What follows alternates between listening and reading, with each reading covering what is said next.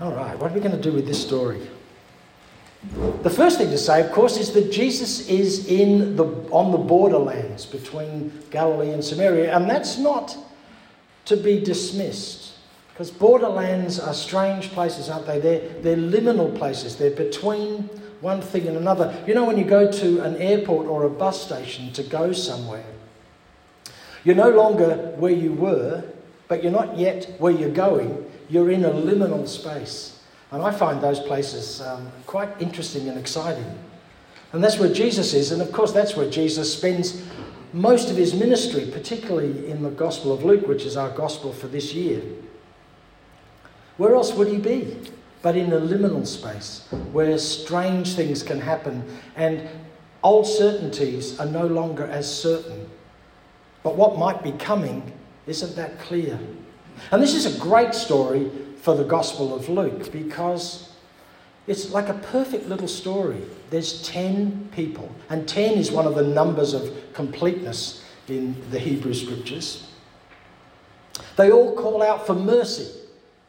They call out saying, Jesus, Master, have mercy on us. And mercy is one of the great strengths of Luke's gospel. Right at the beginning of the gospel, in the whole of the first chapter, uh, particularly Mary and Zechariah, they prophesy about mercy being the gift that's going to come for the world. And they're, they're calling out for it.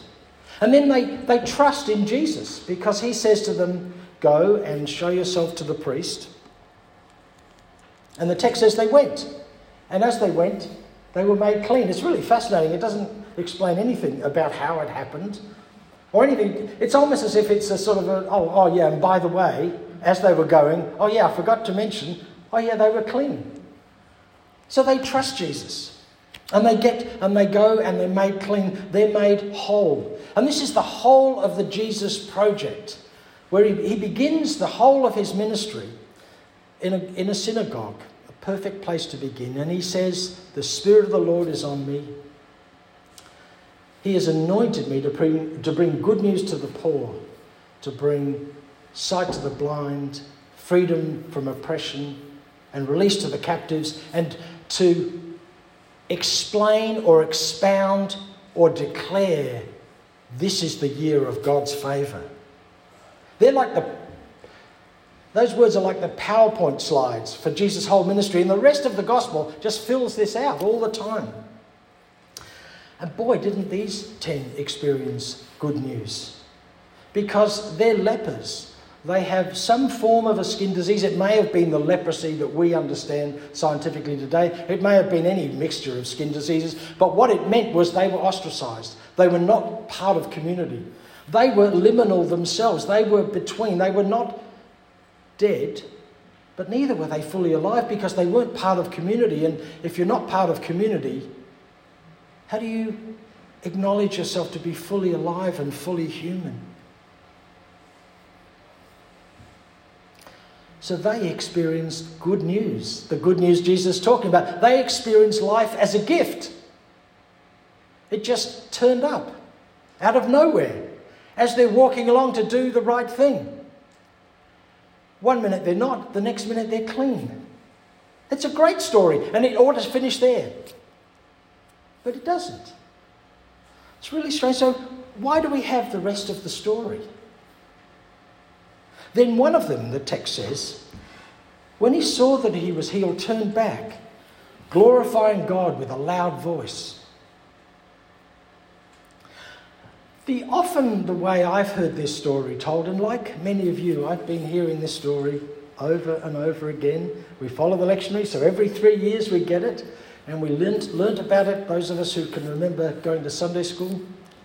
Often the story we get is well, the nine were okay, but the real Christian was the tenth one because he did what your mum always taught you to do, which was to say thank you. You have to be grateful. And whatever they give you, say thank you. But we've turned it into a kind of a morality play. That there are good people in the world, of course, but then there's us. And we're sort of gooder. That's not real English, but that's what we, we, we're just, because we see and we understand and we do just a little bit more than everyone else, because we know how it's supposed to be. We're the real Christians. The nine were deficient. The one, he had his act together. But when you think about it, the nine did exactly as they were told. It's the one who turned back, who disobeyed what Jesus told him to do. He, everyone's supposed to go, go to, you know, there's a whole Jewish thing. You go to the priest, and the priest checks that your skin is healed, and then you're allowed to re enter community. It's a significant thing. So that's what they all do, except for one. He disobeys. So he's not really the good guy that everyone sort of paints him out to be.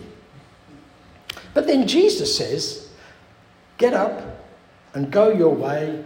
Your faith has made you well.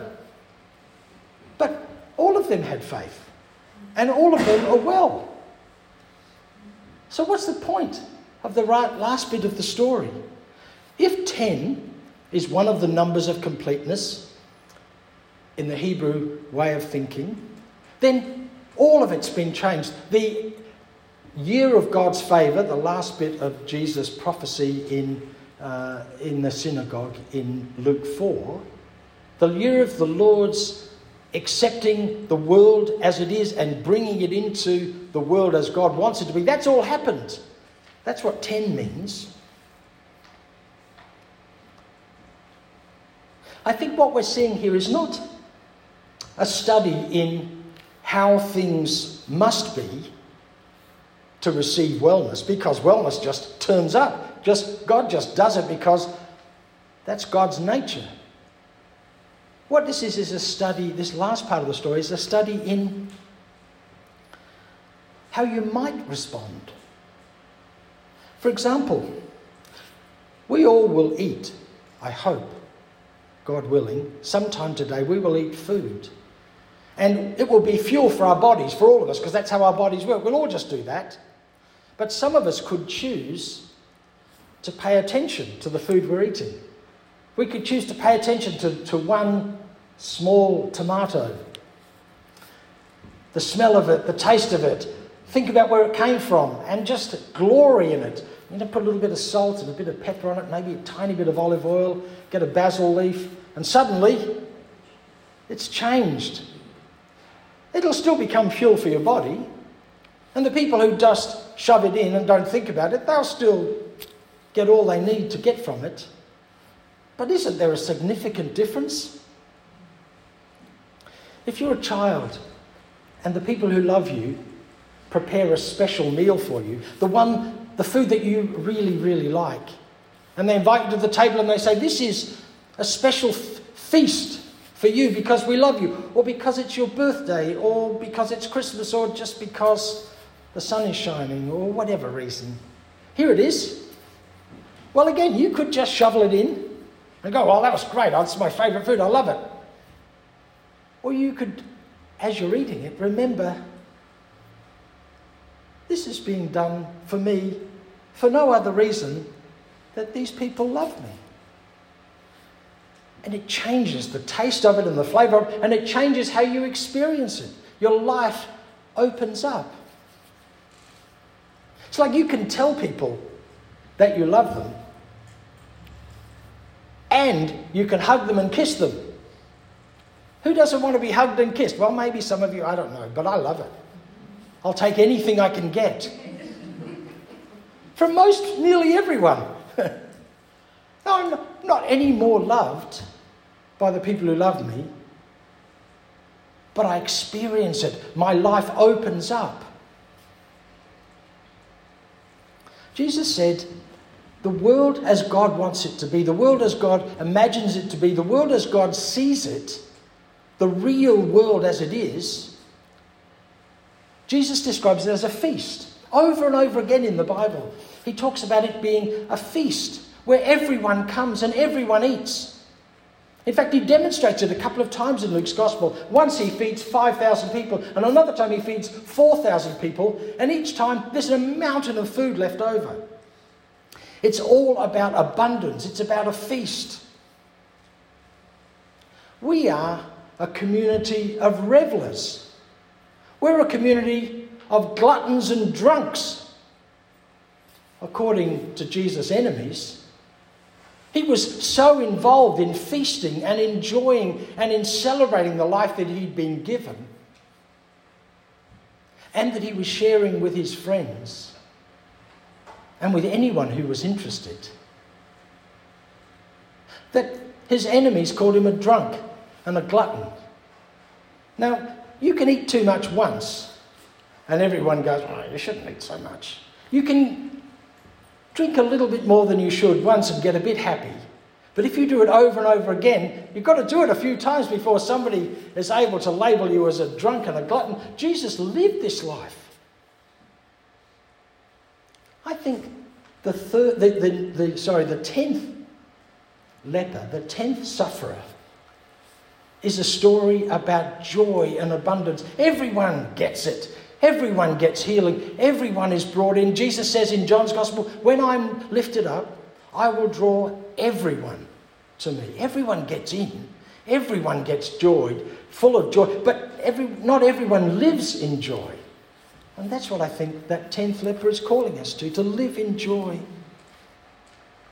It turns out there is such a thing as a free lunch. You know why I know that? Because we do it. Probably if you're a good Uniting Church, we do it every month.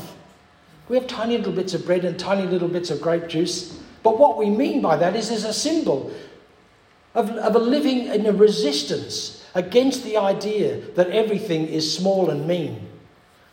We, be, we do that every month, and you did it obviously in Melrose, some of you ate together and celebrated what it meant to be alive and to be fully human. I to think that our churches should, we should forget 90% of what we do and just get together and eat and drink and get a reputation for being a bunch of drunks and gluttons. As long as we're inviting everybody else in. That's the life that Jesus is living here. That's the life that I think he's telling us about in this story.